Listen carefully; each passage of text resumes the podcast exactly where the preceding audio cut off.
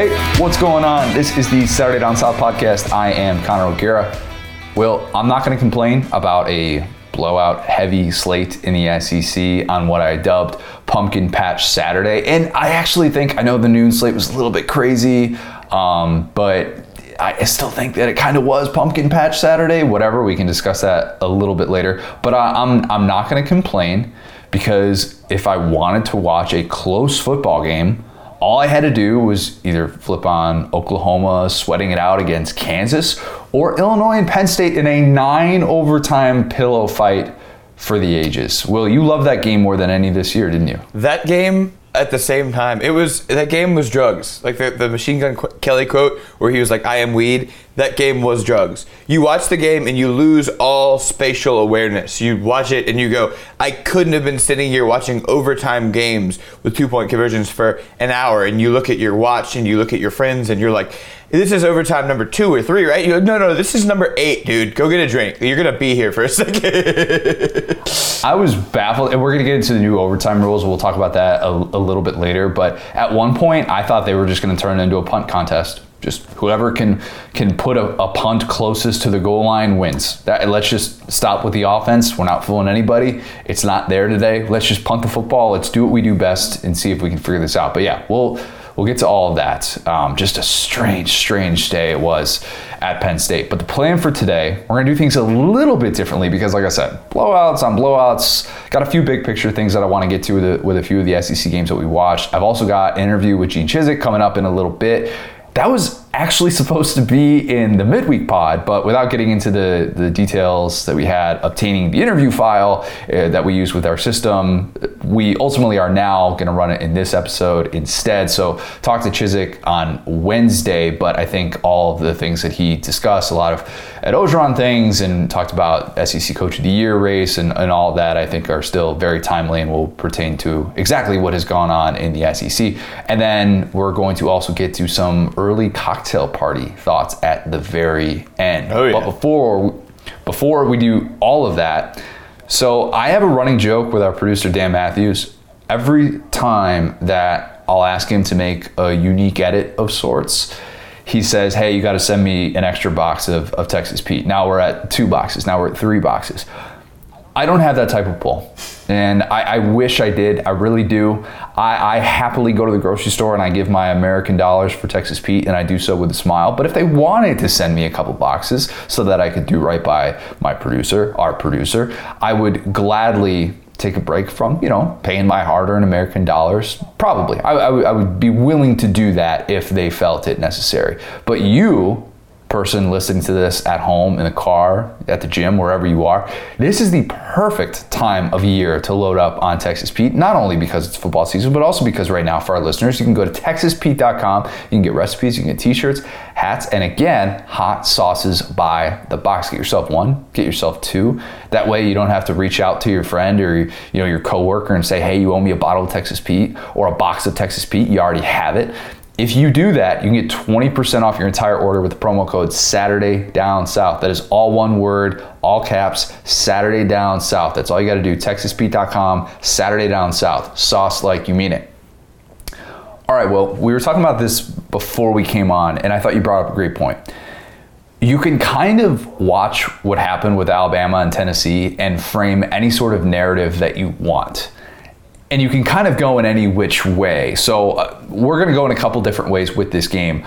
By the way, I should have made my lock of the week my 52 to 24 prediction for this game. How about that? Because your boy nailed it. I haven't nailed much this year, but I nailed that one. Uh, that that was even better than last year's uh, Florida Texas A&M prediction to be able to get that right on both sides. Mistakes were made in this game. Whatever the case, that was actually a close football game for three quarters. And part of me was bracing for a 60 minute thriller. And then another part of me, which Will, as you know all too well, was like, eh, classic Heupel would be getting out of the first quarter with a lead and then not dialing up any more looks because the game script has gone away. And I know the final would probably suggest that that happened. And if you weren't watching that game and if you just saw the 28 points that Alabama scored in the fourth quarter, you're like, hey, Tennessee gets blown out by a rival again. Who would have But I want to Right, like what we predicted. But I want to start by saying that Tennessee has legit impressed me on almost a weekly basis. Like for the last five games, I ended up thinking more of the Vols than I did entering the night. So let, us start with the good.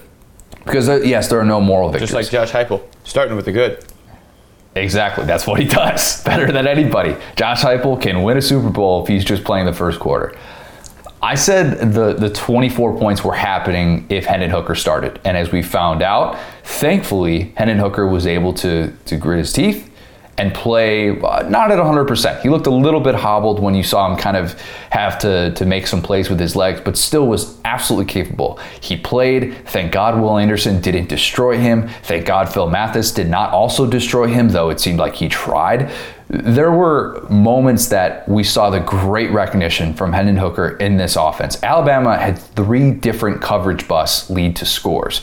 The past Tennessee regime ain't forcing three different coverage busts. And if they are, Jarrett Guarantano ain't, ain't the guy getting him the football. All right, like that. That's that's part of the thing that I think is important to remember.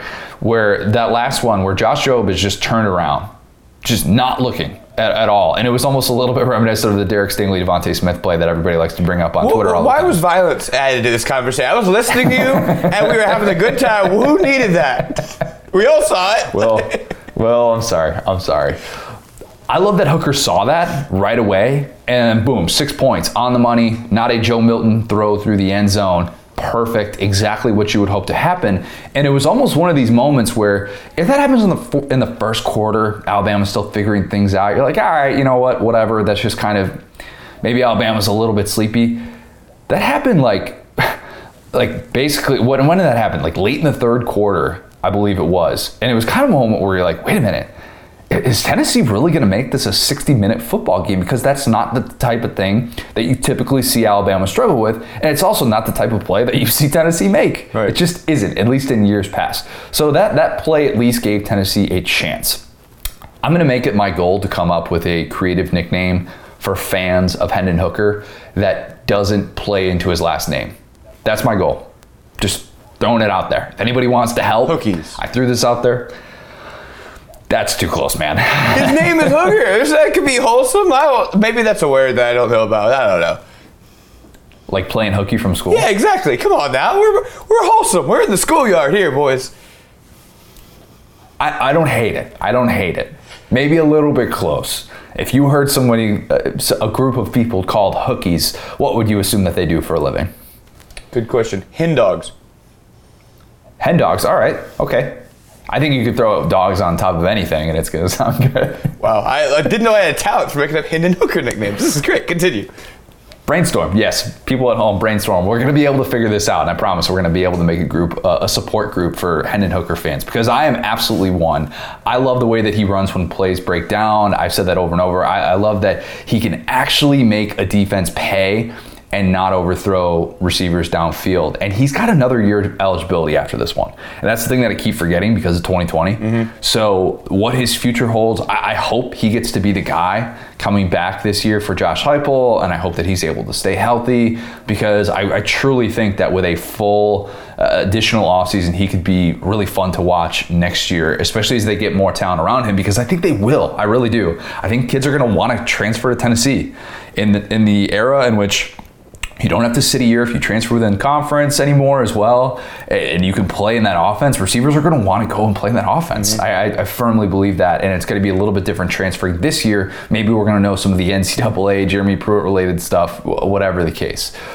So, anyways, again, one touchdown game in the fourth quarter. Bryce Young fumbled the ball going into the end zone, trying to make it a two score game, and he recovered the fumble and it was this weird review where Alabama, the entire time on the sideline, they're like, hey, um, cool, he fumbled. He recovered the ball in the end zone. So, so what are we doing here? What are we, what are we trying to figure out? What in what world could SEC officiating come back and tell us it is not an Alabama touchdown based on what happened with this? You called it a touchdown on the field. The guy recovered his own his own fumble. Uh, let's let's just Call, call it whatever you, you can't want. know call it seven points. who would have recovered the fumble other than the person who actually recovered the fumble. Let your eyes not deceive you.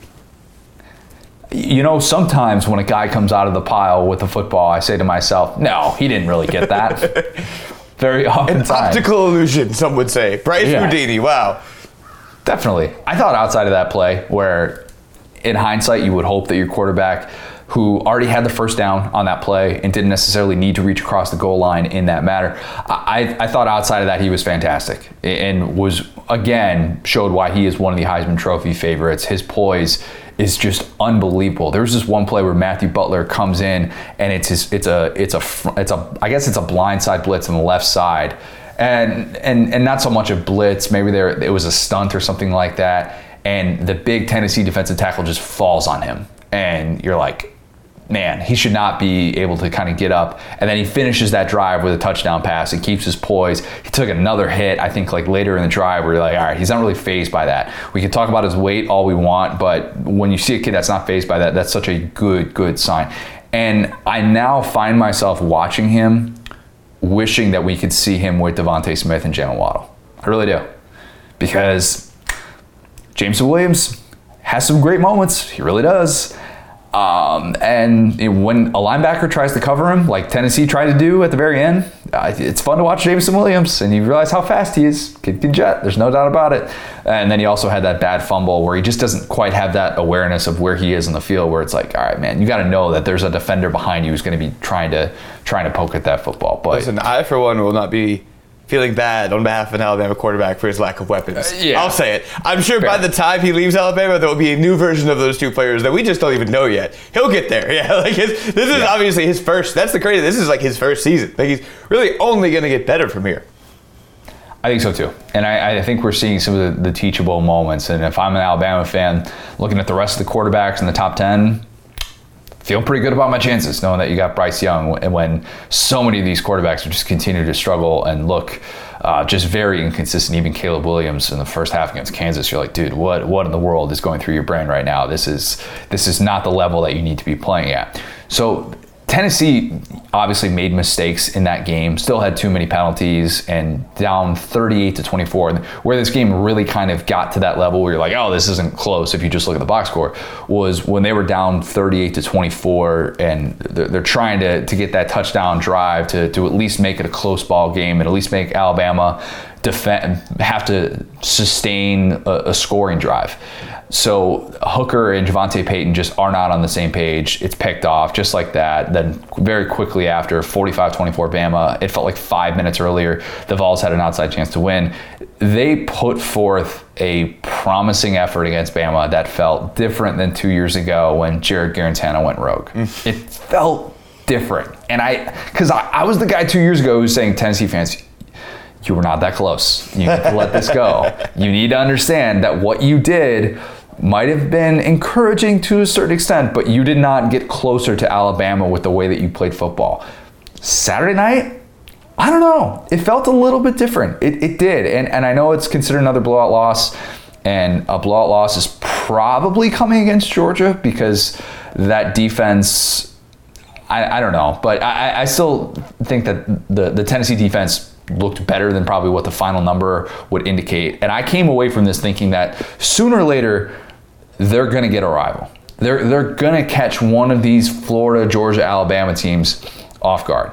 And they're going to have what it takes for a full 60 minutes, despite the fact that they're 3 and 31 now against those three teams since 2010. Oof. Not great, not great, Oof. but dare I say, better days could actually be ahead. Is it three and thirty? No, you know what? I think it's three and thirty-two because it's after Bama. Yeah, three and 32, 0 and twelve against Bama, one and eleven against Florida, and two and nine against Georgia, who they'll get to see in a couple of weeks. Will, give me am a I crazy? make it work. I know, I know. My bad. for- It- I was feeling sorry for him. You just tacked another loss on there before I was even done.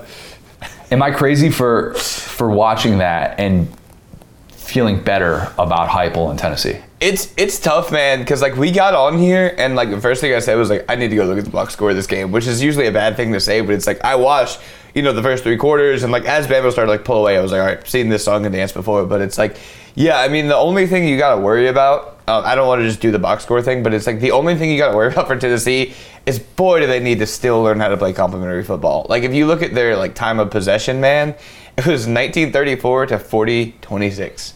That is the that's the problem with the Heupel offense. You know what I'm saying? We've talked about it over and over again. It's that once it once it gets going, it's going, but once it stops, it stalls out, and the other team just beats you into a pulp.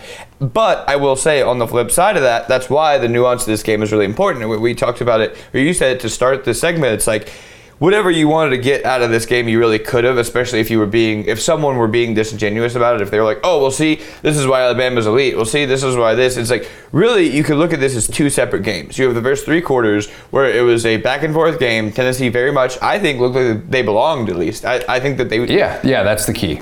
Yeah, and we've talked about so many times about not running from the moment and acting, behaving as if you're not scared when you play when you play Bama. Because you know we saw this with A and M when they beat Bama. Seventy to eighty percent of beating Bama is just believing you can beat Bama. After these numbers and stats that beat you over the head. For three quarters, they looked like they were right there. They looked like they were maybe not. They'd never had the upper hand necessarily, but they, had, you know, they had like an early lead in this game. Like they, they had done enough to where there it was it, it was a good game. You know. Uh, then you know at the end, like I said, that that's the downside of the Heupel thing is that when the wheels fall off, they really fall off. But but I will say this, and we talked about this.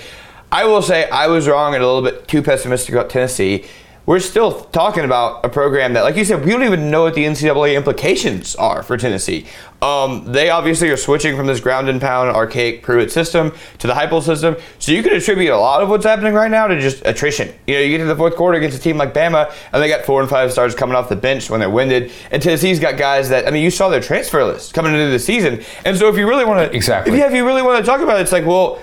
I mean, that's almost the best case scenario against a team like Bama because you know, once you start getting into your second, third, fourth string guys, and those guys are on other teams, those guys are starting on Bama. Some of them, the, the stars from Tennessee are now, you know, on, on these other good programs. So you got to hand it to Josh Heupel, honestly. And like I said, if you're, I don't know which Bama fan would be pounding their chest after this game, but if, if that's your takeaway based on the final score, I just don't know what to tell you because this is a Tennessee fan that was gritty and they just didn't have the dudes. They didn't. They ran out of bodies at the end of the game. And that's that's the other thing that I, that I have brought up earlier. We're playing without Cade Mays, their best offensive lineman in this game, the Georgia transfer. They're playing with a banged up Tiyon Evans, banged up Jabari Small. Their running game really wasn't what we've kind of come to expect at this point. Mm-hmm and they still had a chance in the fourth quarter, which, I, considering how it's been against Alabama in years past, where you know getting to 24 points. Like I said, I, I, I told you uh, in the preseason, I told you right before this, I said I think this Tennessee offense is going to score more points against Alabama than it has since 2003. And sure enough, that's exactly what happened. They hit that 24 points. Did they leave some on the field? Probably are better days ahead for this offense. I absolutely think so. Hey man, it sure wasn't in garbage time because they just kind of only played exactly. three quarters of football. So it's like that's exactly. the upside of this. Is like, well, at least we scored our points when they mattered. Like, right.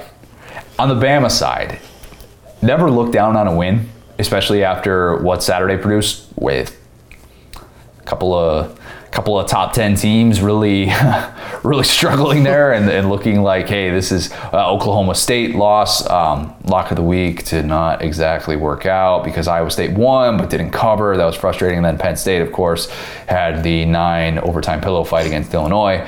So never take a win for granted be grateful that your fan base got to turn Bryant Denny into a smoke filled haze midway through the fourth quarter. Those are good things. Mm-hmm. And uh, don't, don't necessarily assume that's a given, even though Saban hasn't lost to an SEC East team at home since Matthew Stafford walk off 2007. Man, that's crazy. What a step. Yeah. That is a long time.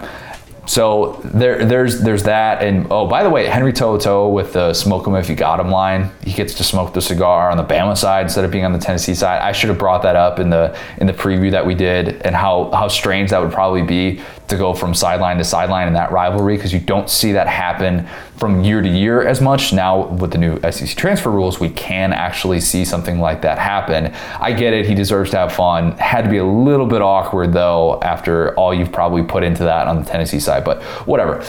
At this point, let's accept that Bama is going to be imperfect. It's late October, and they still do a handful of things every game that just make you go, eh this doesn't quite feel like a Saban coach team. Roughing the punter penalty, horrendous.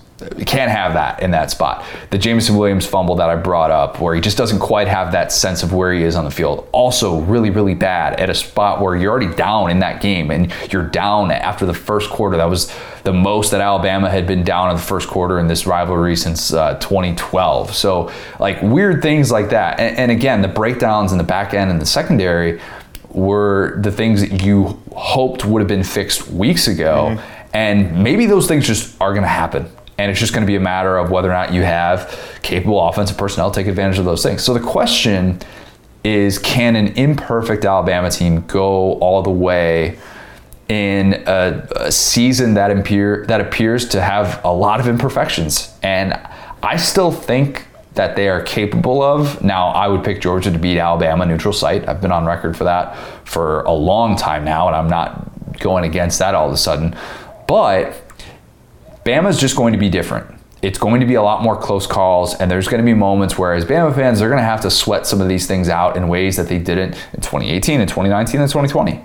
And I think that is just what you need to probably expect. And they probably won't even have the same sort of ball control that they had in 2017, where I know the offense couldn't really get going with Jalen Hurts that year, but they still were so dominant defensively that it didn't really feel like that. And then the three years prior to that is is Kiffin. So the offense you knew was capable of going off at any given moment. So it's just a little bit of a different year for Bama, and they're still figuring a lot of things out. And I don't know that they're going to be a, a perfect team in November. But I, I do think that if you're if you're looking at all the different things that have happened in college football to be still in that spot with a chance, that's all you can ask for at this point. It really is. All right. I hate to like stick you in a wormhole again, but it's like it, it, wouldn't even really be impossible if two lost Bama got in this year. Given the fact that every good team is struggling with every bad team in the world, uh, I'm just saying. I'm saying it wouldn't be impossible, Connor. They told us it would be impossible in 2007, even later in the season to this point. I'm just saying in a four-team playoff Oklahoma's not any good, man. Like we joked about it last week. Like I just I, there's if if you are Alabama and you have these moments like the the end of this game where you look like the best team in college football. I just you got to look at that and be happy. Like at the end of the day, it's like you're not in a pillow fight with uh, Bret Bielema. You're not out here in a dogfight with Kansas, whose power went out. You're not, you're not like what a sight!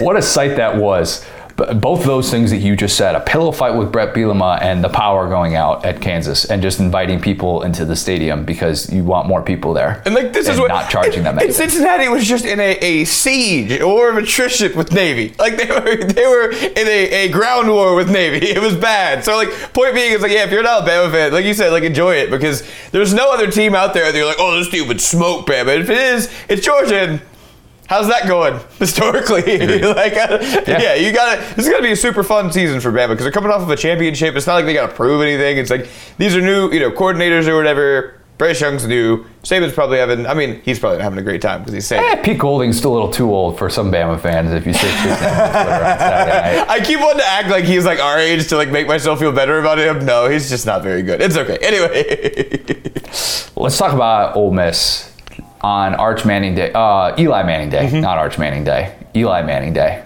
apparently. That's what we were told. I kept thinking how perfect things were setting up for Lane. Hmm. Loved the the Manning 10 sweatshirt. He's got the Eli Giants jersey on. You got Arch in the house for the game, obviously. He's he's taking in all the action after he was on TV on Friday night on ESPNU. Mm-hmm. His team lost, but he still had that play where he takes off with his legs. We're like, oh my God, Arch Manning's incredible. The recruiting pitch was clear as day. Clear as day. Hey, you become a legend here like your uncle, like your grandpa. You're going to get treated like a god. And personally, I think getting treated like a god in Oxford sounds incredible. that sounds a lot of fun, man. Like, it was gorgeous there. It, as Cole Swindell would say, it's like, God, let me dial up the weather. I mean, just perfect. 76 degrees if you could close your eyes and be at one place on Saturday uh, of anywhere in college football, it would have been the Grove. Mm-hmm. That that that atmosphere, sixth biggest crowd ever at Vaught-Hemingway Stadium, and they play an LSU team who, you know, for a little while looked like they were going to give them a fight, but you still end up winning that game, and Lane Kiffin ends up sending probably a loud message to to Arch Manning, and that's the unique thing about the Ole Miss pitch is that you know, you two of the three names that are retired there now are Mannings, mm-hmm. and so now you can say, hey, if you come here, you become you become treated a, a, in a different sort of way than you would even in Alabama, even at LSU, even in Georgia, Clemson, Texas, whatever, where they have a bunch of guys. They have a bunch of guys who have come before you and done this. They have a bunch of guys who have come after you and done this. At Ole Miss, it's a little bit different. It just is, and I'm not saying that that's my way. Of, I, I, my my take for a while has been that I think Arch Manning will end up outside of the SEC, mm-hmm. But what a pitch it was for Kiffin. I'm sure he wanted to score a little bit more, but still to be able to come away with a 31 to 17 victory on a day in which we didn't even know if Matt Corral was going to play. He ends up playing and he ends up getting a win to to to keep pace, so to speak, in the SEC West with one loss, of course. Um, this is what what I think is the the takeaway for um, for Ole Miss on, on, that side. Besides just Arch Manning and and creating this picturesque day that, uh, trust me, I love the Midwest, but you can't compete with what what just transpired in We're Oxford. slowly that, converting that just, you every week. Oh, That's my personal job. Dude. I'm just gonna play that uh, uh, uh, Illinois Penn State game on repeat, repeat and be like, do you want to do this? Do you want to do this again, or do you want to do this down here? Look at this. Look how pretty I've this changed. is. look, man, I have changed my mindset on this because I, I, I've experienced many a many beautiful fall Saturdays in the Midwest. Mm-hmm. And when that those leaves are falling, it's like mid 50s. You got a sweatshirt on, maybe a little bit of gray, some UGG boots, and you're just like, naturally, I've got my UGG boots on. I've got my PSL. No. Um, but there are there are certain atmospheres in which you, you're like, okay, you know what? No, this isn't quite as good as as what we saw. That was like if you could close your eyes and picture a southern day. I'm, as you can tell, I'm very much envious of anybody who was there in Oxford on Saturday. It looked just fantastic. Mm-hmm. Ole Miss did something we've rarely seen in the Kiffin era, and I was wondering if we're going to see this at all in 2021 but it turned to the defense to do the heavy lifting fewest points allowed to an SEC team in the Kiffin era. And after those first couple drives, it just seemed like Chance Campbell spying Max Johnson was the exact thing that Ole Miss needed, and he was just in his ear hole for the rest of the day until Garrett Nussmeier came in and actually looked pretty good slinging it, and might have given LSU fans enough reason to be like, oh hey, let's move on to another quarterback. let's see if this kid is is going to be the guy. Corral clearly was not at 100. percent mm-hmm. You saw him slide in this game though, which was encouraging. He got a nice little applause from, the Vaught Hemingway crowd. But you saw the ground game and the defense take over. Mm-hmm. And the ground game especially. I am such a big Snoop Conner Snoop fan. Snoop Conner the lad. We love Snoop Conner. The man. He is the man. And every time he, he carries the ball and Ole Miss fans will do like it's it's almost like um, it drop it like it's hot. What was it for Exactly. Love yeah, that. That's it. I, I, love it. And he looks like he's shot out of a cannon. The, I hated that fumble. I, I, think that's such a ridiculous rule. The the fumble into the end zone and then it goes to the defense. I know some people say, well, you have to give the defense something. All right, why are you giving them that when they've already allowed 100 yards? Or you know they've allowed you to get to, to the goal line, and then all of a sudden you're going to give them that advantage when the ball goes out of bounds. Nowhere else on the field can you fumble out of bounds and then still uh, give give over possession. Anyways, dumb dumb thing even more encouraging was seeing Jerrion Ealy run like that. Mm-hmm. He had that touchdown where you saw that burst. You're like, this is the five star kid that is now finally back healthy. He's been dealing with some concussion symptoms. Does the Saquon Barkley celebration in the end zone. Love to see that. Good for Ole Miss because no Braylon Sanders, still no Jonathan Mingo.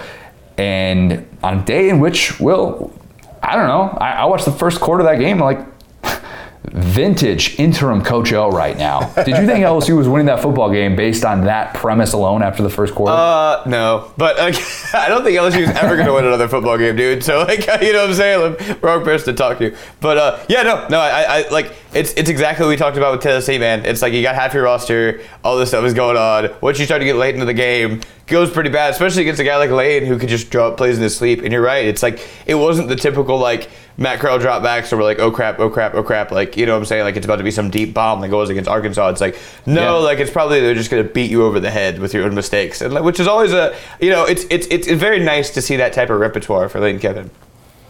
How many times did Max Johnson, once they started defending the slants on the RPOs, and not having Kayshon Boutte obviously hurt. If they have Kayshon Boutte in that game, maybe it doesn't skew as much as it did in favor of Ole Miss. But once they figured that out and how to cover that, how many times Max Johnson would just be rolling to his left, rolling to his left, and then Chance Campbell, there he is, Yep. just ready to blow him up. He's either getting hit really hard or he's going to be fading out, basically like out of bounds as he's trying to make some last ditch throw. Just did not work for LSU, who ran the ball better, ran the ball better again, and looks looks all right with Ty Davis Price. It's a shame for them that they couldn't figure that out early. But yeah, we, we had the moment with Coach O too where uh, he he did the hard count on fourth down in LSU territory when they were already up a touchdown, and he does that massive fist pump, and you're thinking to yourself, he's going to have some fun today. I think he's going to have some fun today. This game means a lot to him, obviously, because of what what happened when he was the head coach at Ole Miss and the way that it just did not work out for him at all. But it was pretty much downhill from there. Someone said that they showed Katy Perry in the stadium eating corn dog, and then it was all Ole Miss after that. Bro, Co- Coach O's situation is so funny. Somebody had a, a tweet about this. I think it was one of the Fullcast guys, but it was like a like Coach O was just playing with house money, and it was like him on the sidelines, just like smiling, like he wasn't like slamming his headset down. Like good for him. And they went for it randomly, like, Yeah. for the goal. Like it's just like, what you gonna do? Fire me? Like I love that. Like it's just like we're all in the same boat with LSU. It's like, well, we do have to play the rest of these games. That's the tough part. We would love to just be done with this season, but we're not. So we're just gonna have a little bit of fun here. Well, and that's that's kind of the good thing if, if you're if you're LSU and and you can now be like, hey, we can get a real look at Garrett Nussmeier, and it's not like you're you're trying to get Max Johnson all these all these reps in that sort of way. You can like really see what you have in the future to be able to work with. Now, uh, what, whether or not that's going to all of a sudden give LSU a shot of life, I don't know. I think it's a little bit tough to judge that based on the defense that Ole Miss was playing down the stretch and having to adjust to a new quarterback. And I thought Max Johnson did some things all right until Ole Miss seemed like they just had him figured out. Well, he does like On two se- things, to be fair. So yeah, what you just said about slants and RPOs, like, well, that's the Max Johnson playbook. Not even really a dual threat anymore. So if you can stop those two things, buddy, and Exactly. Boutte's not out there to just catch things one handed, Yeah. it's like, well, we're just gonna pack it in today. Go Tigers. They couldn't tackle Boutte if their lives depended on it last year. Oh. like that was that, that was such a that was like one of the best individual games in recent memory from an SEC skill player. Mm-hmm. Like they, the Ole Miss and they, they couldn't tackle him on that on that last on that last minute touchdown. So Ole Miss was trying to avenge a loss in this game. Think about this, and this gets overshadowed because of his persona and, and, and whatnot. But Lane Kiffin took over a four and eight program, mm-hmm. and they had that story that came out in Clarion Ledger from Nick Suss about how half the team was going to quit. And it was ugly. It was real ugly. Matt Luke getting fired was supposed to be this moment that set Ole Miss back. Mm-hmm. And maybe if Keith Campbell doesn't swing for the fences and get Lane Kiffin, maybe maybe it would have. But Lane stepped into that situation and didn't necessarily overhaul the personnel. He didn't do like what Mel Tucker did at Michigan State, where Michigan State went to the transfer portal and they got a ton of these guys. Now, they Ole Miss has some guys from the transfer portal, obviously, and Chance Campbell, the addition that he has been for that defense has been monumental. And I, I, I don't want to discount that, but it's not like he all of a sudden looked at all these skill players and was like, I need to get new ones to fit my system. He has made it work with them. And I said Ole Miss fans were a, a bit unrealistic with their expectations of getting rid of Matt Luke and said, look, you, you guys just need to accept that it's the SEC West. You know, seven and five would be great. And here Lane is in year two, and they're going to be a top 10 team by the time people are listening to this mm-hmm. and feeling really, really good. And meanwhile, like I said, sixth largest crowd ever at that stadium. You're hosting your biggest recruit in two decades since the other Manning came along, Eli, who, by the way, was there as well, like sort of getting his number retired, sort of, you know, playing second fiddle to his nephew, whatever. And don't do the thing, by the way. Um, some Ole Miss fans might be listening to this saying, "Oh, Robert Nkemdiche was a higher rated recruit." Uh, Arch Manning's a bigger deal than Robert Nkemdiche. Okay, sorry. If you're sitting Just there telling me that Robert Nkemdiche was a bigger deal than Arch Manning, yeah, congratulations, man. Man, like, all right, not doing hey, cool. we're at the. If you were Scott Woodward watching that football game and you thought to yourself, you know, this is exactly what I would love to have for my program, wouldn't blame you. Wouldn't blame you. I, Lane would be in our, my number one choice. Said it the other day, saying it again. That confirms so many things that I've thought about Lane and his ability to build a program and how much things have changed for him in the last decade because the guy gets it, and that was pretty pretty convincing showing I thought from his side. And who knows, maybe Scott Woodward is, is looking at that thinking, "Yep, I got my guy. Just wanted to see it up close, and now I got exactly what I need." Don't want to be, you know, uncouth or or or, or be Uncouth? uncouth. Don't want to be disrespectful. Don't want to commit a faux pas. Don't want to be. Where is know, that on a Sunday morning? Don't want What are you doing? Try, trying to be respectful is what I'm trying to be, Connor. But yeah, don't want to be don't want to be whatever about it. But yeah, I mean, that was my takeaway. I was watching Lane Kiffin on the other sideline. I was just like.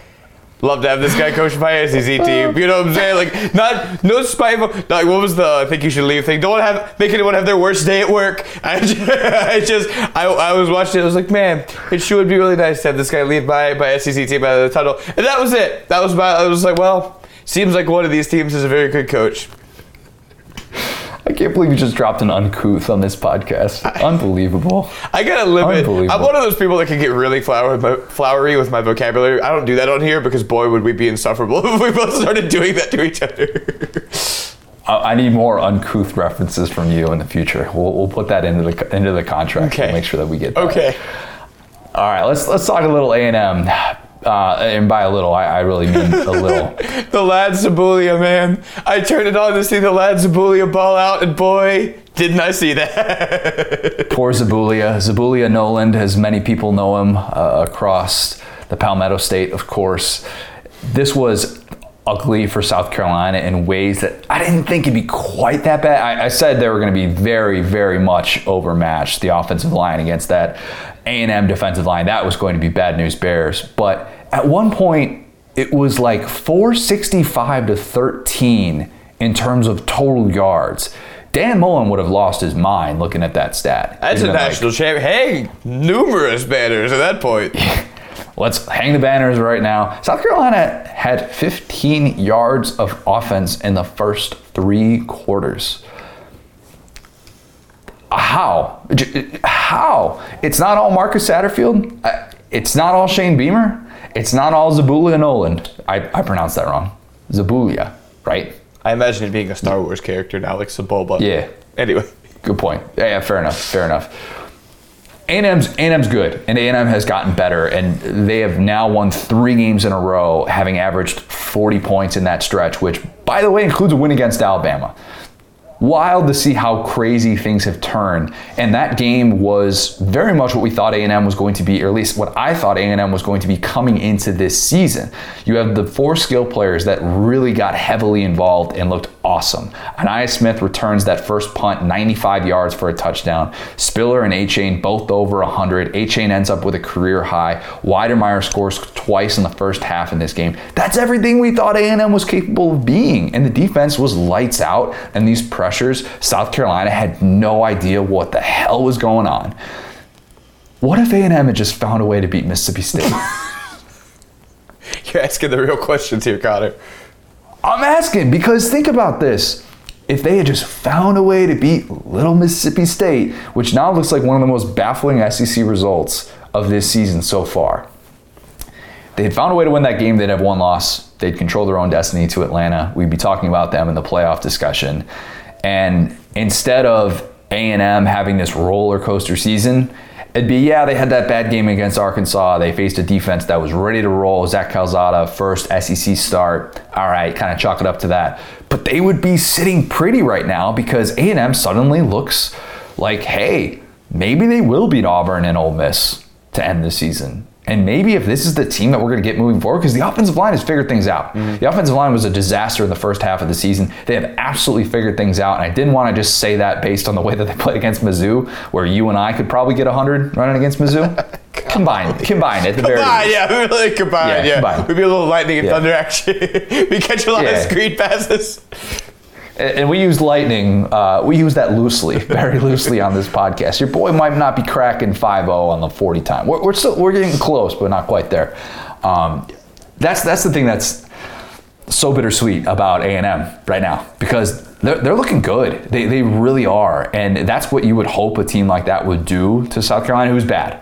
A, a bad football team. 125 out of 127 in percentage of returning production from a two win team. They were going to be bad no matter what. Jason Brown, I don't know if he's the answer moving forward. Uh, he, again, I don't want to read too much into playing against guys who aren't starters and what guys do down the stretch in those moments. We talked about that with Garrett Nussmeier. It's a little bit unfair. Of course, it's going to skew in their favor, but he did look all right in that part. Man, wild what if though. I just want to I want to replay the season with just A&M beat Mississippi State. just to see where things would be at in the West right now. The West would be bananas right now if that were the case. I want to like okay, so it's exactly what we talked about with Mississippi State getting to a bowl. If the you know if that Memphis play went the other way, and then we kind of realized like, well, you know, they probably shouldn't have beaten La Tech either way. It's like that's how I feel with Jimbo right Good now. point. It's like, well, you know, I want to feel bad and I want to be like, oh, that sucks, but at the same time, don't lose to Mike Leach, man. Just don't lose to Mike Leach. I, I just it, it's one of those situations where the adjustments he has made now are things that we two idiots made pretty much instantly. We were like, you know. This is probably how this needs to go. And this is a coach in Jimbo Fisher who we have pretty high standards for, not even because of his contract, but because he bamboozled America into thinking that not only EJ Manuel, but also, you know, Christian Ponder were great quarterbacks. So, like, he's a guy that historically has made bad quarterback, average quarterback look great. And it's like you knew you had an average quarterback and you refused to acknowledge him and try to help him succeed. So it's like, yeah, from the from the Colorado game, like there was like that three, four game stretch where it's like, oh, you don't want to win with this guy. You want to make this guy look as bad as Yeah. possible. So like, yeah, I just And Jordan brought that up. Yeah, that- that- that's a great point. Uh, The adjustments have been there. They, they have now adjusted to where they're not having, they're not treating Zach Calzada like he's Haynes King. He doesn't have that mobility. Yep. He can't do the same things that he can. He can't make these throws on the run into tight windows in the way that Haynes King was expected to. And now Zach Calzada is, I'm not saying he's all of a sudden all SEC quarterback or anything like that, but now you have receivers who are getting separation and you have an offensive line who's giving him a little bit of time. And when you cater this offense to him where you can keep him in the pocket and he can make some of these throws and you're willing to run the ball more with Achane and Spiller, yeah, you're better. You're a better football team. And it's a shame that A&M couldn't figure that out a few weeks ago, man. A&M, That's my big takeaway. A&M is like it's like you know when you're in high school. I know you were never in this situation, but I was numerous times where you're like doing the math on your your, your final, and you're like, dang, I got to get like a 90 to get like a C or a B in this class. And it's like the, Why would I be doing that? I'm the exact guy who would be doing that. What I'm looking at like a seven-page Google Doc. That you come on, man. I, I was, you know what I'm saying? Like being that guy, it's like at the end of the year, it's like you were looking, you were like, oh man, like how am I here? Where I need like to get a 90 to get a C? It's like, well, because you didn't do this homework, you didn't, you half-assed this, you did X, Y, Z. It's like that's where Jimbo is right now with this season. It's like, okay, you. Again, want to feel bad for you. Want to be like, wow, you're really SOL. You're really in this situation that sucks for you. It's like, well, also, you probably should have just beat Mike Leach. You probably should have taken care of little things. And hopefully, this, I hate to be introspective, but we love to be introspective about ourselves, not about other people. Hopefully, this season kind of makes them realize, like, hey, man, change. Don't don't believe in yourself all the time. Be, take a step back and let's see the read the room a little bit next time something like this happens. So now maybe A&M still has a chance to get to a New Year's Six bowl, and we have to ask the question, as we often do on these Sunday recap pods: number two team in the SEC West. Is it A&M? Is it Auburn? Is it Ole Miss? Who'd you take in that discussion? I, I mean, it's it's got to be Ole Miss. It's got to be. I mean, I- that God Auburn, man. I just I can't stop watching them play football. Anyway, uh, yeah, it's not even a ridiculous thing to say because whatever. But uh, yeah, it's got to be. It's got to be Ole Miss. I mean, it, it, it's crazy too. It's like that's why I love football so much because it's like basketball things are always a little bit like they're on the ton of blowouts. But it's like you can look at this Tennessee team that really just got blown out against Florida and had three great quarters against Alabama, and then like conversely, it's like Ole Miss. You could argue that you know that that Bama game was a blowout, and I hate hate to be this guy. You know me, never this guy ever. But it's like they went for a lot of fourth downs and stuff. Like I, I, that game was lopsided, and they never really had a shot in the Bama game. But at the same time, it's based on how everything has gone this year. It's like you know, if you play that game ten times, maybe they win two or three of them. I, don't, I think it was like a, you know what I'm saying. But it, it's just Yeah. it's tough because their one loss was so. It feels like they got exposed or whatever. But then you see how the schedule is kind of played out. It's like mm, this might just be the second best team. I don't really think that was anything to knock them down further than where they need to be, which is probably two. Yeah, and the good thing is we're going to see these three teams play each other Mm-hmm. In, the next in the next few weeks. So we're to have an answer to that. But for now, it's a it's a very intriguing question. It could just be a week by week thing, and we really we really don't know. Um, funny how we saw the worst teams in each division face off on Saturday with Mississippi State, which I think it's fair to say they're again. We always ask the question: Who's the worst team in the West? Probably Mississippi State still owns that title, and then Vandy, the worst team in the East. So you see those two teams face off, and it's 45 to six.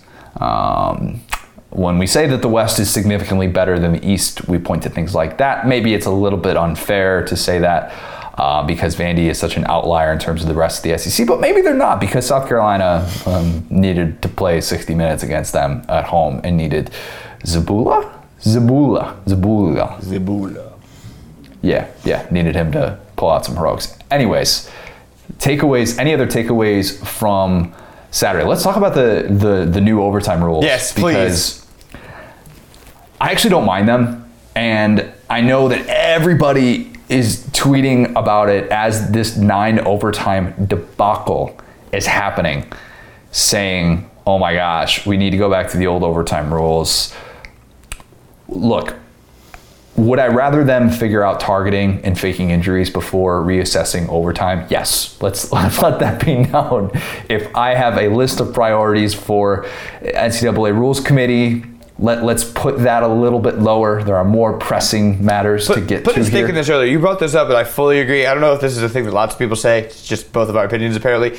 The way the end zones are officiated is bonkers. It's like it's 1912 out there with the turnovers and everything. I would like put targeting number one, that number two, and there's like a pretty big gap because it's like I don't understand exactly what you said. It's like why does the defense need help here? Anyway, we have a pylon cam. We have pylon cams though. That's good. and we do nothing. At least we've that. been able to figure that we, out. we, we, we can tell if it's the best possible situation or the worst possible situation based on a hair's breadth for the offense. Anyway. yes, we absolutely need that. More cameras in the end zone would actually be good, um, and especially for, for overtime. But we got so mad at the overtime rules because these teams weren't scoring.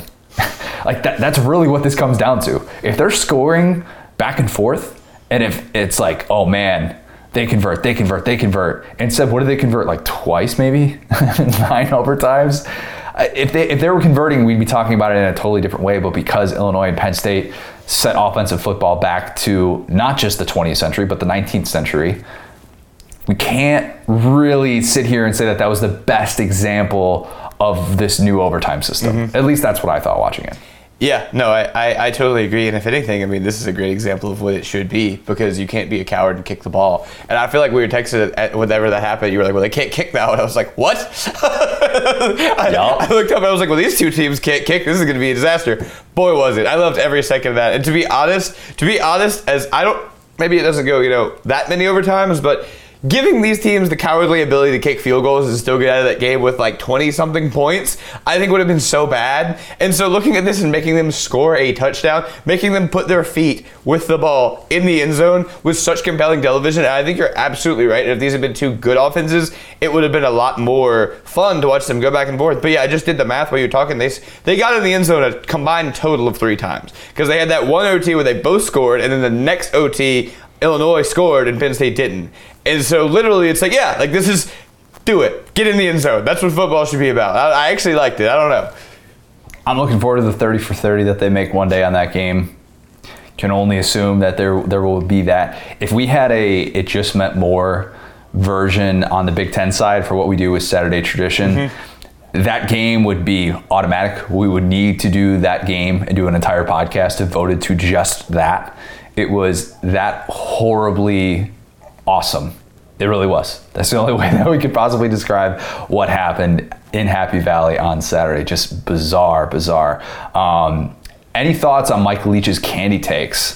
Did we we didn't bring that up earlier. Mike Leach apparently when he wins 45 to 6, he just gives all of his candy takes. And shout out to Alyssa Lang for being willing to to ask that question and understand that we need Mike Leach's Halloween candy takes. Big fan of the sprees that you get from the dollar store. You got to go to the dollar store. He's still willing to do that. Candy corn sucks. Agree with him 100%. There's no debate about candy corn. It's just bad. It's like black licorice. What, what are you doing? What? Why does this exist? This this is not a real thing. We need to to just remove this from any circulation. And if people really want it that bad, people can get drugs. People can find places to get drugs. They can find ways to get their black licorice and their candy corn. Like, the candy corn thing is so all right. So whenever someone's out on something that's popular, whenever like okay, Connor, whenever you don't like something, you have a usually a pretty sound reasoning behind why you don't like it. You're not just a nonconformist. And I can appreciate that about you. If you don't like something that other people like, you have a very th- good thesis. The people that are pro candy corn, I think, are just doing it for attention at this point. Like it's like, have you? I'm fat, dude. I've had all kinds of candy. I love candy. I love sweets. I've tried to eat if I'm fat and you put candy in front of me, I straight up refuse it. Do you know how bad that candy is? So you're saying candy corn truthers are Earth is flat people? Pretty close, actually. Yes, this is pretty close. They just want to say something to get a reaction. It's like the people that insist on arguing pineapple and pizza. It's like, okay, you know what I'm saying? Like, if you want to just fight with people about something, I guess, you know?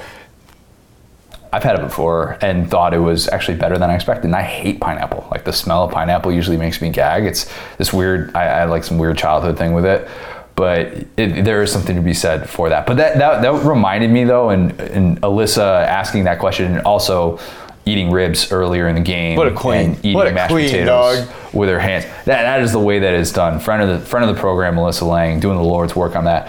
But but seeing Leach actually get to answer those questions reminded me of oh yeah, we haven't really seen him in his element because he hasn't won a ton yet, and his offense hasn't really looked that good. Shout out to Will Rogers for the way that he played in that game though, when he was clearly banged up, and for whatever reason, Vandy wanted to send extra pressure instead of just doing drop eight the entire time. But whatever the case, we need more of that. And if there's a reason to root for Mike Leach, it's because we need those little minute clips to get us through when the slate is a little bit weak. It's a little bit weak, all right? Okay. A few weeks ago, um, Chizik just texted me out of the blue to check in without anything really pressing to get to. And we, we talked on the phone about a week or so later. And at the end of the conversation, he's like, Hey, I'm flying into Orlando on Sunday night. He was going to be spending some time with, with Gus Malzahn on Monday at UCF. And then he had a speaking engagement as well. So he goes, Hey, let's grab dinner. And we closed the seafood place, High Tide Harry's, down. Shout out to uh, uh, listener Garrett, who sent me an email about it after I tweeted out the picture a few weeks ago. Um, but, anyways, it was awesome. And I, I wish I could have shared all the, the different stories and things that we brought up during that conversation. But um, we gave you a little bit of a, of a sneak peek into some of that. And we kind of rehashed on some of those things. So, uh, anyways, here is Gene Chizik. I'm now excited to be joined by a very special guest. It is SEC Network analyst and national championship winning coach, Gene Chizik. Chiz, I, I really enjoyed getting the chance to catch up with you down here in Orlando a couple weeks ago. I, I've heard a lot of people say that there's no good seafood in Orlando or that Red Lobster is Orlando's finest seafood establishment. Chiz, I, I need you to tell the people that High Tide Harry's is no joke and that we actually do have seafood down here in Orlando. Yeah, we broke the code, didn't we, Connor? I mean, that's what that's what the narrative was. But when you uh, when you came up with High Tide Harry's, which by the way I had never heard of, and and B A never heard of, B never been to, uh, it's going to be a go-to place. So I can promise you, I will be back in Orlando, and I will be visiting High Tide Harry, and I am a seafood snob, and it was excellent. That, that's that's the the best endorsement you can possibly get in my opinion. Like that's, that's all the orlando haters you know listen to that we'll clip that one for for the people. Um, in non-food subjects i want to talk about some coaching things with you. And this Ed Orgeron dynamic is a very popular topic of conversation, not just because of the way that he got fired, but because of all the external factors that went into it. I, I think the two situations are are very different, and the more you read about some of the things that he did away from football that impacted his ability to coach, you realize that this wasn't just about wins and losses. But if there's anybody who knows what it's like to prove people wrong, win a national title, only to then get fired two years later, you you understand that situation, albeit in a different context. I, I want you to go in whatever direction you want with this, but what's your reaction to seeing the way that all this has played out in Baton Rouge? Well, Connor, I think you you hit some very important uh, points. Uh, you know, people get lo- let go for different reasons. Um, you know, some are strictly football related, uh, some are football related, and other things related. And look, we can act like we read things and we know things. We we don't know the day in day outs uh, of what happened in Baton Rouge. Uh, but we do know that um, there's certainly other noise out there, uh, which indicates that there were some other things happening within the program that the uh, the people in charge were not happy with. That's the bottom line. So, you know, and it had to be. There's probably some teeth to it, uh, simply because, you know, you come off a huge win Saturday, uh, beating Florida, back to back years. By the way, when things, you know, when your back was against the wall and things did not look good. Uh, so, so it would be, I would be hard pressed to think it was just the results on the field. Um, it seems like there was some other things going on. You know, we don't know what it's like every day, day in and day out in the building with the players, with the assistant coaches, relationships. Uh, you know, culture is everything, Connor. And if you're not having the culture being built the right way, uh, then that's a long term problem. And it seems like there's some of that um, you know, with me, I can say yes. You know, people were kind of relating it to my situation where, uh, you know, I won a national championship. Two years later, I got let go. Uh, mine was completely different. You know, ours was on the field related. Um, you know, we uh, we didn't have a good season, and I totally get, uh, you know, what people have to do. I don't necessarily agree with it. Um, I think that I was building something really special there. The players in the building uh, and what surrounded me uh, on a daily basis in there uh, was a was a was a really good culture. Uh, we just needed a couple of tweaks, and I think we could have got that thing, the ship righted uh, quickly. Um, there was no off the field issues. Um, there was nothing, you know, that you know I felt like culturally, uh, you know, was a problem. Uh, and I had a fantastic recruiting class that we held on to to the very last minute. So um, you know, the, the situations are different, although the re- result is the same. But again, we're just trying to read between the lines from the outside. We don't really know, uh, but we can speculate that it wasn't just on the field related, it was off the field as well. And I always push back on people when they make that comp because having got to know you, having understood some of the circumstances around it, having talked to players that played on the 2012 team and players who were on the 2013 team at Auburn who said, look, you don't rebuild in one year. That was a foundation that we had in place, and anybody that discounts the impact of the 2012 season and the coaching staff that was there previously is doing it a disservice. So that I, I, would always push back on that. We always try and figure out from this standpoint when we don't have the, the exact perspective in the locker room of, well, what's it like when the coaching staff, you know, doesn't have the full attention of the players? What I think is almost more interesting is when does a head coach know when his administration has decided that it's over? Well, I think it happens at different stages. Uh, you know, there there's a uh, there's a line of communication that you always have, um, particularly with the AD uh, and anybody else that anybody else that you know is really a decision maker. That could be the president. It could not be the president. Uh, so there's a lot of different elements involved in who makes those decisions but you know, Connor, I mean, you, you can feel it, you know it um, when things go silent and things go uh, dark, uh, and you're not hearing anything. When you know that generally the communication lines have been wide open, um, then you get the feeling. And and look, you know, guys that I was around, we, we stayed in communication. I knew where I stood every step of the way. Uh, there was no surprises for me.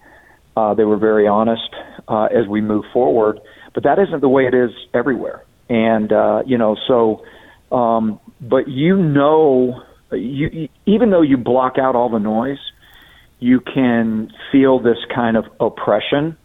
Um, you know, when you know things aren't going well and people are not supporting you uh, from administratively, uh, and you and you know that. So whether they're communicating with you or not uh, you you can get that sixth sense. One of the reasons you became a head coach is because you could read the room. You you understood the environment. Um, you were usually good at that. And so when things aren't going well and you feel like things are going south, if they're not communicating with you, that's certainly an indication that there could be, you know, trouble on the horizon for you. One of the other things I'm not sure everyone knows about you is that after you were let go at Auburn, you stayed at Auburn. Uh, that place was your home. And even when you got the North Carolina defensive coordinator job, you're like, hey, uh, I'll get an apartment in Chapel Hill, but my family is in Auburn and I'm not moving them. I've seen people wonder why Ed Orgeron is sticking around for the rest of the year, and I can totally see this scenario next year in which the guy is seen running around Baton Rouge shirtless, and people are like, "Why is he still there? Like, what, what is he doing there? Why wouldn't you want to get away from that atmosphere, that that entire situation, and just go live somewhere else and do your own thing?" I, I know it's it's it's a different set of circumstances, but can you kind of speak to that dynamic and why you didn't automatically feel that pull to get away from the place where you were going to be recognized as the guy who not only won a national championship, but also the guy who was fired by the big program in town? Yeah, it's difficult times. Um, there's no question about it. What I was in for.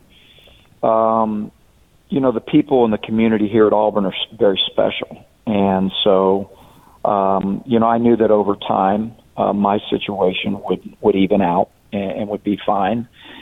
What I was most concerned about was my children and my wife uh, my family in in general, um, it's really tough on the on them, and people lose sight of the fact that there's so much vehemence and so much, you know, hatred out there, particularly on social media and things of that nature. Um, but the bottom line is they all they all have friends, they all have their their people that they lean on and lean into in tough times, and all of those people were here.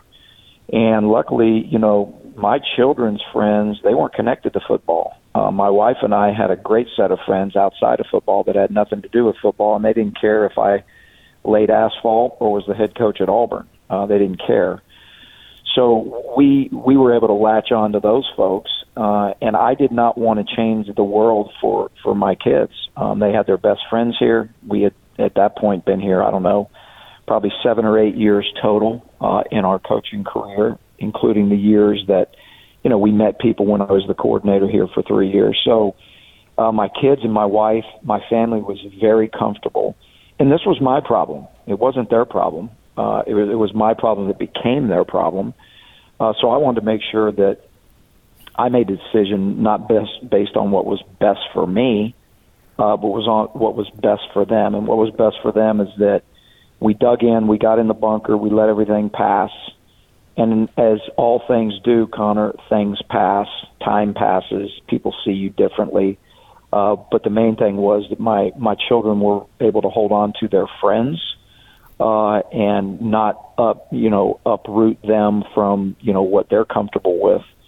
Uh, and then same with my wife. So we were able to lean on you know our our our great friends. Our our kids were able to lean on their friends uh, and it eventually blew over like we knew it would. And you know, here we are, seven and eight years later, still here. So uh, it was a great decision, but it was one based on my family, not based on me.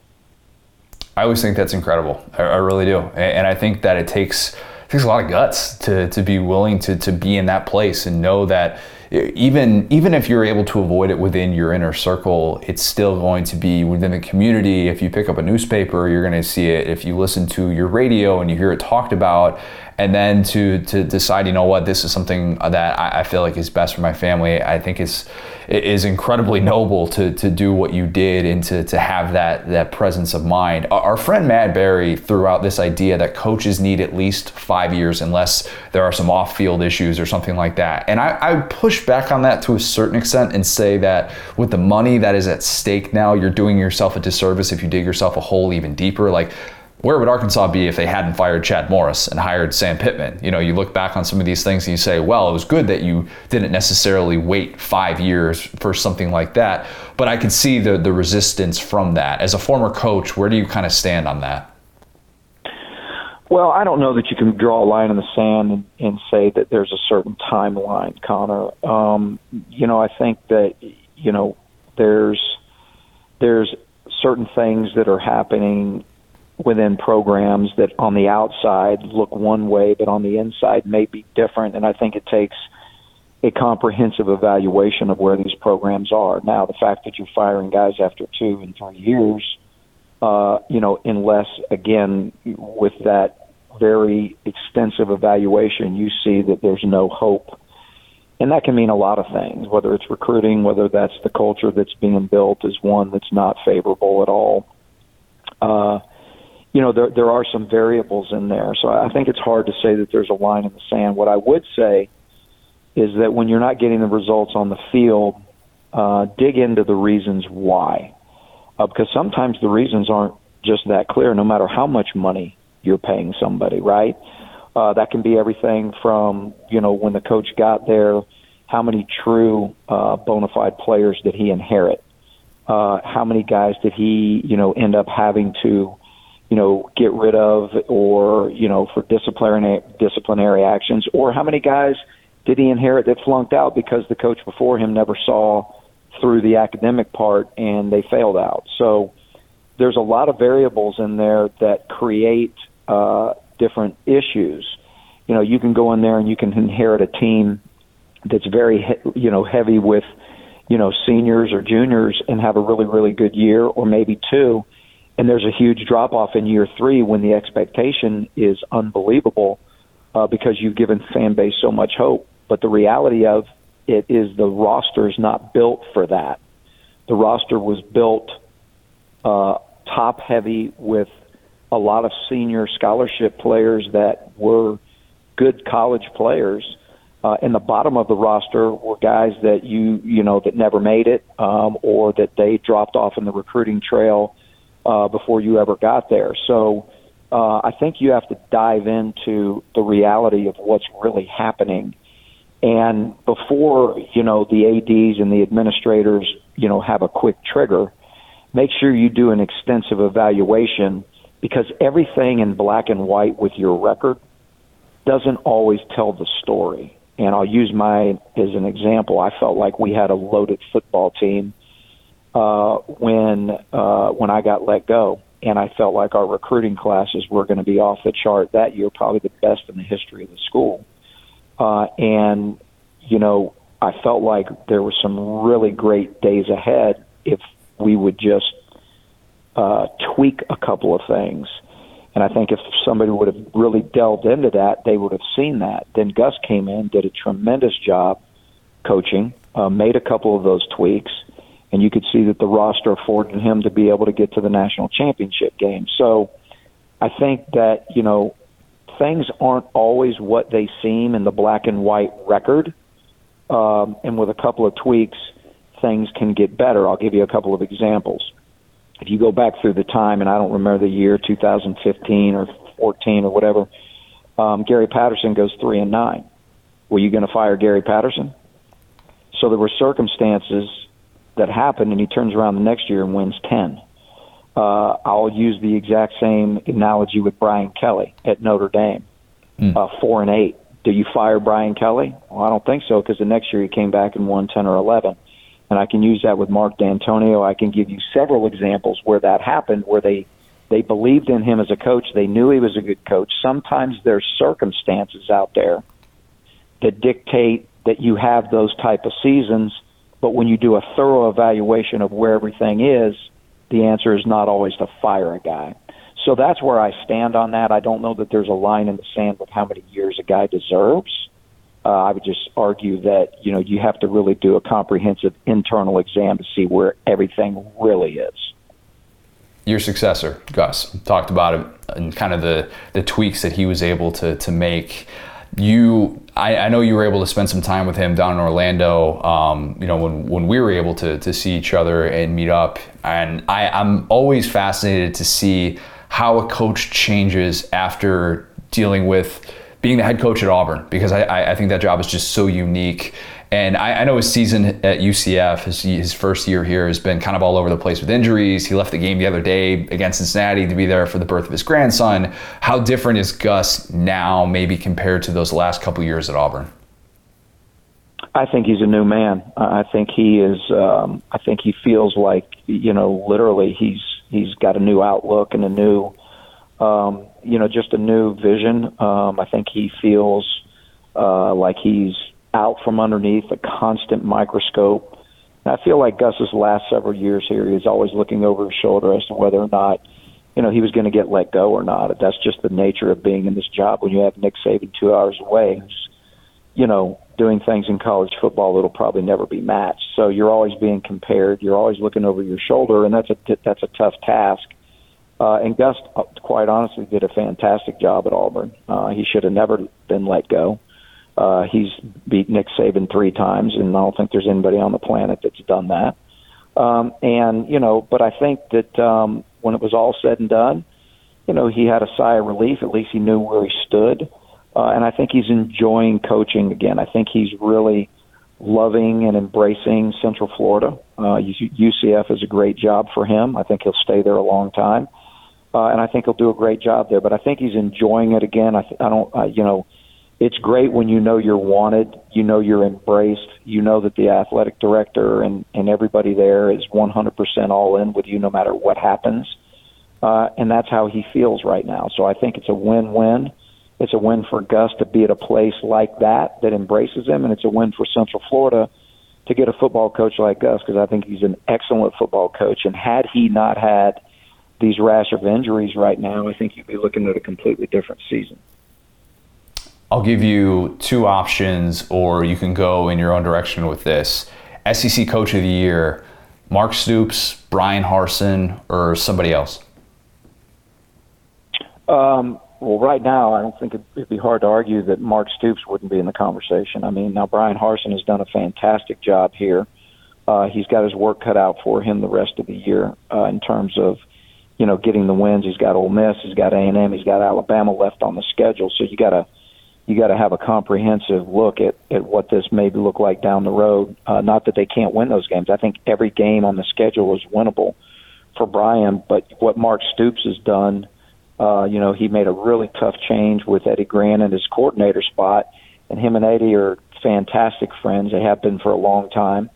Uh, and uh, the way he's built the program, the built the foundation of the program is built to last uh, and and it's it's got his handprints and footprints all over it. The way he designed it, um, what he's done right now, becoming six and zero. Oh, and if you look at the rest of their schedule, I mean, they can look as long as they don't, you know, let you know have a Georgia loss hangover. I mean, these guys can win ten or eleven. So uh, right now, I think Mark Stoops would be uh, definitely in the conversation for any Coach of the Year awards, either nationally or league wise uh, Uh, for what he's been able to put together at Kentucky. And I think people start to, they kind of forget Connor the struggles and how hard it is to, to win at a place like Kentucky in this league.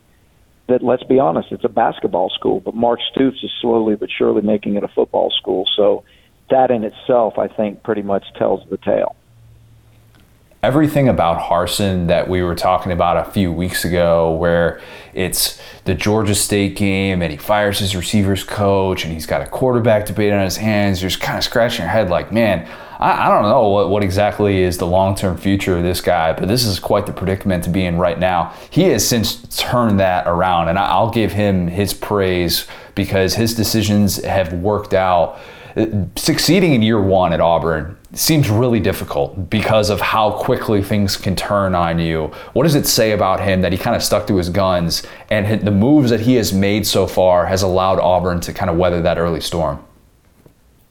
Well, I'm very impressed with Bryan, and I think he's a guy that, that operates basically on his own principles, what he believes in, and he doesn't care what anybody else thinks. I think that's really obvious. You know, you go back to the Georgia State game where everybody around here uh, and I live here, so I know. As we talked about, you know, everybody here was just adamant that you know Bo Nix wasn't the quarterback of the future, didn't need to be the quarterback. Uh, you know, T.J. Finley was the guy, and and you know, you know how it is. Connor fans are, you know, what have you done for me lately? Well, what he did was he took them on a 98-yard drive and scored a touchdown, so they beat Georgia State when Bo wasn't playing well. But what Bryan knew, because he's in the meetings, and I say this all the time, he's in the meetings. He watches them every single day He's putting the guy out there that he thinks gives them the best chance to win. And that was Bo Nix. And they promptly go into Baton Rouge um, and they take down uh, LSU.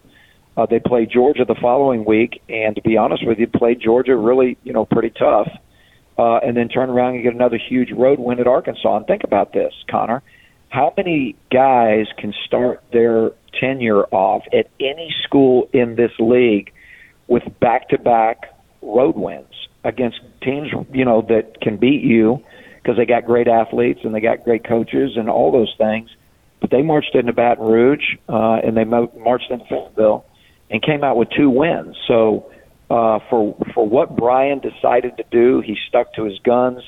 Uh, he is building a mentality and a locker room and a culture at Auburn. I think uh, that's hard nosed, it's physical, uh, it's based on principle and what he believes in, and he's not backing off it. So um, that's what I see when I watch them on both sides of the football, and uh, we'll see, you know, how the rest of the season plays out. But if he can get to eight wins in his first year, uh, that's going to be a phenomenal. Uh, that'll be a phenomenal deal for him because four weeks ago we never saw that happening, uh, Yeah. and they've just continued to improve every week, and I'm really impressed with them.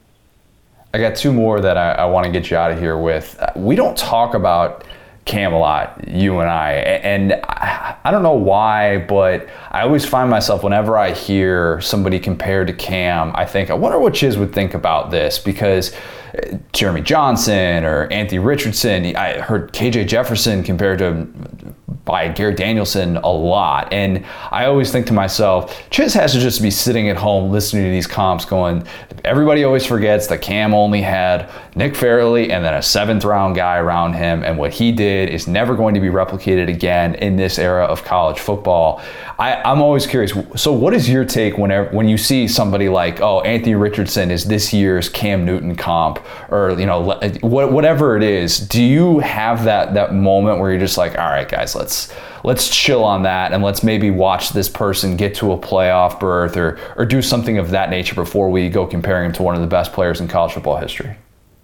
Yeah, I'm really glad you said that, Connor, because I I do chuckle with that. Anybody that's six four or bigger and 240 or bigger, who's an athlete that does some good things on a, any given day, it, you know, draws the Cam Newton comparison. And let's be honest, uh, this is a generational guy in college football. Uh, there was nobody like him, and I've been around five first rounders on my own team, starting with Daunte Culpepper back in the day to Vince Young to Jason Campbell. Uh, I've, I've had five first round quarterbacks on my college football teams.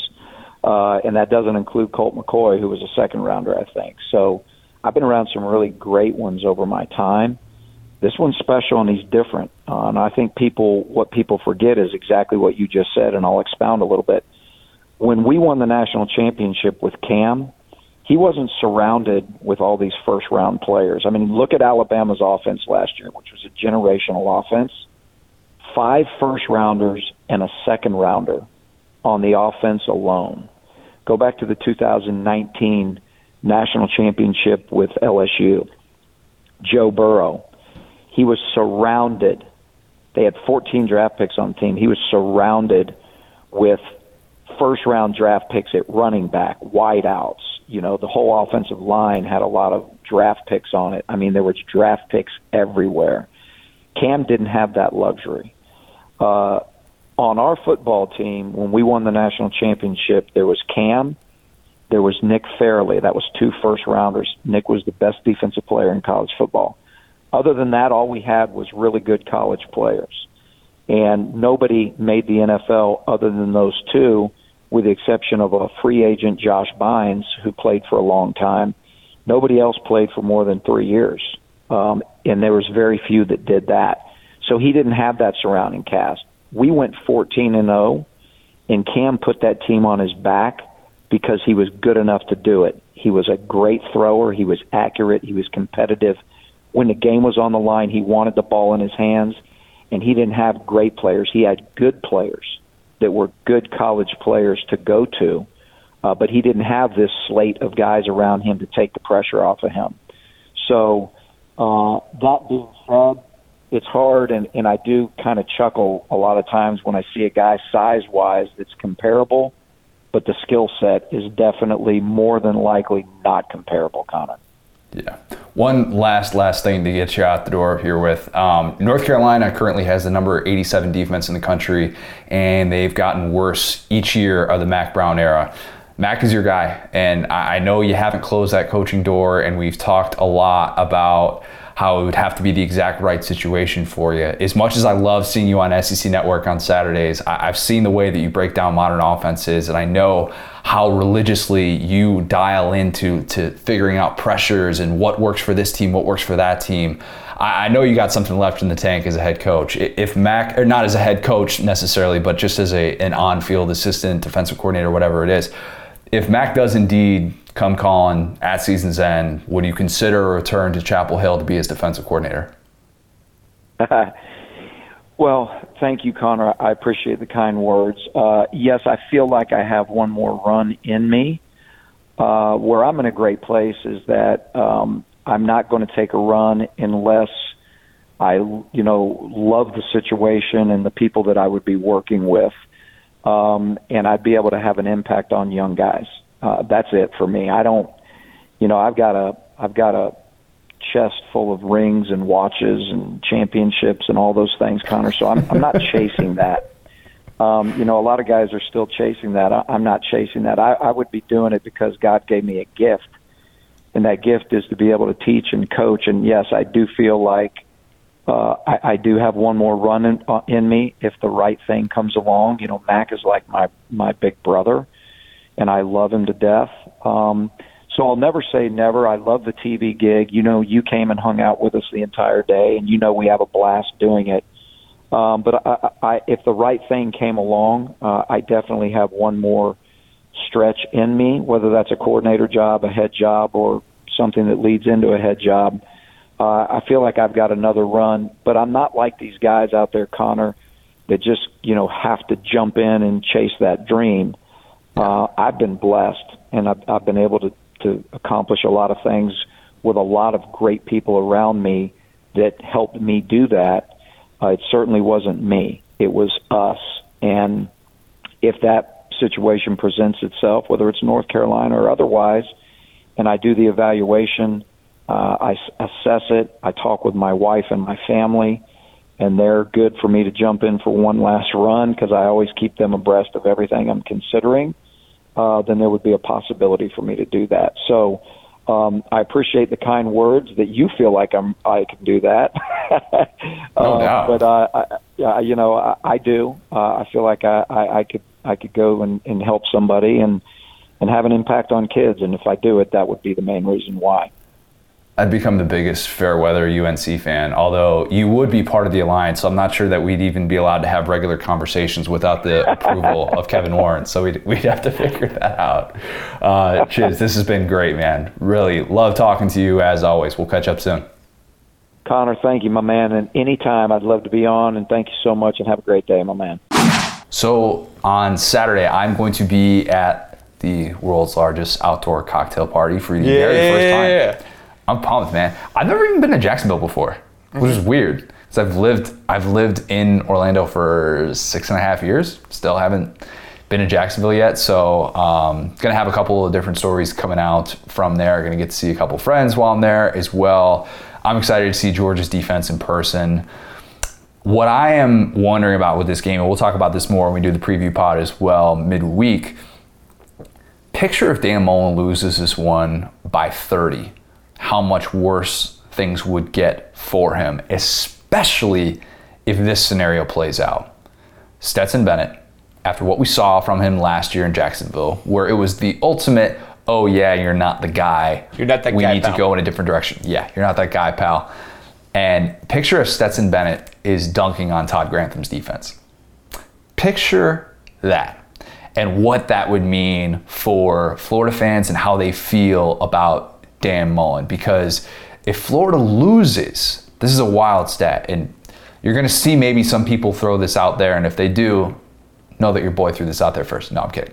Um, Florida, if it loses this game, will have four SEC losses going into November for the first time since year one of the Will Muschamp era in 2011. That was year one of Muschamp post Urban. So we knew it was going to be a little bit rough. Year four for Mullen year four. And that would be a really, really tough pill to have to swallow at this stage of the season. Now, hold on. And it would be on, an interesting month. Sorry. They have two four win seasons in there. So you're telling me that Fourth SEC loss going into November. So both of those years, they essentially just kind of fell apart at the end. But fell apart at the end, and they had um, they had non-conference losses that were that were contributing to that. They've they've had four losses going into November, but think about it within league play and what that means because I I don't want to sound like too big of a jerk here, but Florida hasn't been judged by the same standard that it was held to during the urban era where Florida is comparing itself to the USC's of the world, the Alabamas of the world, Oklahomas, and it's national, and you're really legitimately competing for national championships. Mm-hmm. In the post-urban era, more important has been what are you doing against the SEC? What are you doing against Georgia? What are you doing against LSU? What are you doing to give yourself a chance to get to Atlanta? And Florida, to its credit, has has done that, albeit without national championship possibilities in several of those instances. But still, Florida has usually handled itself better in league play than it has so far this year. So that would be that would be the key thing to to point out. What does that mean for Dan Mullen? Just something to keep in the back of your mind. Who starts a quarterback in this game? Um, Stetson or JT? Just period. who two dudes are gonna walk out there and take a snap, and we have no clue who they are. So strap in. I think it's more telling who starts on the. I, find myself more interested who starts on the Georgia side because I, I have this, this feeling that Dan Mullen is going to continue to start Emory Jones. I just sort of feel like that, even though this scenario with a bye week to be able to prepare, you would think, hey, probably a good time for a redshirt freshman to be able to experience this, to experience this rivalry, and not just be kind of the change of pace guy. I, I said it on Matt, on Matt Hayes' show that I did in. Uh, he has a show that he does at the start of game times in Jacksonville on Saturdays. Put Emory Jones back in his old role. Put him back as that like, hey, I'm going to spell you every once in a while to get the ground game going, and let Anthony Richardson be the guy. Florida fans at this point want to see that. That gives them a much, much better chance to be able to stay on the field with Georgia because otherwise, yikes. I would not feel confident in the slightest for that one. I'll be surprised if Georgia doesn't win this game by three scores. Now, we're also, it's while I say all of that, we're also like a close game in Jacksonville away from all of a sudden being like, oh man, Georgia's vulnerable. Dan Mullen has the blueprint. Everybody needs to copy this blueprint to be able to beat Georgia. Like, that could happen. Do I think it'll happen? No. But given the way that things have gone in 2021, I don't know. Wouldn't be the craziest thing in the world, would it? Yeah, that's. Uh, you had to think about that. I just I was so unnecessarily mean to Florida like last podcast, and we were joking about like the recruiting thing and everything. I'm trying to be nice now because you know last week was Florida game week and it was the hilarious LSU game, and I'm trying to get back to being respectful towards them. Um, I would ask a question. This is a serious question if you're a Florida fan and I, t- I take AR off the table, would you rather start Emory Jones or Stetson Bennett? That is a great question, Will, because I would not think twice about Stetson Bennett. now, but but that's that speaks to the dynamic at play here, okay. and it's about it's about what you're doing within your offensive system. Right the thing that I've continued to praise Stetson Bennett for since, I guess, since going back to the Auburn game, is that he has stretched the field in a way that he did not previously. And he can make throws downfield where you actually trust him in those spots. Every time Emory Jones drops back and throws the ball downfield 20 yards, if you're a Florida fan, you're assuming it's picked. At least you should be at this point. How could you feel good knowing that if you fall behind by a touchdown or two in a game, that realistically, you're, putting pressure on him to make mistakes if you're going to try and throw the ball downfield. It seems like just a matter of time. And he did it even against that LSU secondary, which was incredibly banged up. And it didn't matter. So, yeah, I would take Stetson Bennett over Emory Jones. I would. Yeah, I just, the thing is, we, we always joke about, you know, respect the troops and Florida's run offense and how great it is. And shout out Army for hanging 70 uh, this weekend. Anyway, uh, didn't they allow 70? Wake Forest had the 70. You know what, man? I might be bad at reading things. Either way, don't. Same colors though. So yeah, yeah you know, man, two kind of like off gold teams. Sometimes yeah. it's lost the shuffle. Anyway, so uh, but anyway, so yeah, like you got their their run game. You know, has, has been what's kind of stabled them and buoyed them and boy howdy, has been uh, has been hopeful. Jordan Davis uh, up in the middle there, and those linebackers, man. The more I watch them play, obviously, you know, we can get the opportunity this weekend, but the more I've been able to watch them play, the more excited I get it for a Georgia fan. And um, I was kind of explaining football to like uh, a couple of my family members last weekend, and I was talking about Dan Mullen's offense and you know, the, the screen passes and all like. I was explaining football to some family members. Is Well- a great sentence. Well, no, sorry, I just they weren't football fans. It wasn't like I'm. I know that's that's still. I, I love that. Continue. And, and they were just kind of like, "Hey, why is this like? What is this kind of? Uh, what is he, what is he doing here?" And I was like, "Yeah, like the thing about this offense we've kind of seen over and over again is that whenever you get defenders that are smart enough to really figure out what's happening, it pretty much gets snuffed out. And when you talk about the swing passes, the screen passes, the misdirection, the oh, it's an RPO, but it's this and it's that. It's like, well, it's Georgia. It's you know, if you do an RPO and it's like one of those dive RPOs where the dude's kind of like coming past you. It's like, well, you've taken that guy to the play basically, and they're, the fake is to Jordan Davis. And then, you know, if, if you're pulling it out and trying to hit one of these quick crossers, those linebackers are just dynamic. And it's just, they're Yeah. not, they're not going to get this, the stuff that was working against LSU where it's, okay, swing pass, the, the classic, um, blanking on his name, fast dude from last year. Oh my gosh, from Florida. Um, first rounder with Kadarius. Toney. Kadarius Toney. yeah. The stuff that he just ate off of last year during the Yeah. COVID year where nobody could figure it out. Like the swing pass, catch it, make two moves, dudes are in the dust. Like this Georgia defense, to me, as weird as it sounds, this Florida offense could really be a moment for this Georgia defense where we realize how. I'm really setting myself up for a cold take here. Where we realize how dynamic they are because this Mullen offense tests the IQ of a defense, and and that's what I think Georgia's strength is. It doesn't, though, test the IQ of an offense if you have a quarterback who predetermines a read and then just throws in a double coverage, which that's be what we saw a lot against nice. LSU. Right? I know you're trying to be nice. I know you're trying to be nice. If you're a Florida fan, maybe you're holding on to some sort of hope that Dan Mullen is going to have last year's game plan where he just wheel routed Kirby to death, right? It was wheel route after wheel route after wheel route. You get Nay'Quan Wright involved, you get Gamble involved, you get Zipper involved, like all these different guys who, whether it's a running back, tight end, you just find these different ways to have have these these busts. And you put a lot of pressure on this Georgia defense this different Georgia defense that was more experienced in the secondary than it is this year, but you found those openings. And Dan Mullen deserved a lot of credit for that game plan because it worked. I don't think you can do that against this group. I don't think you can have those long developing plays against a front like this.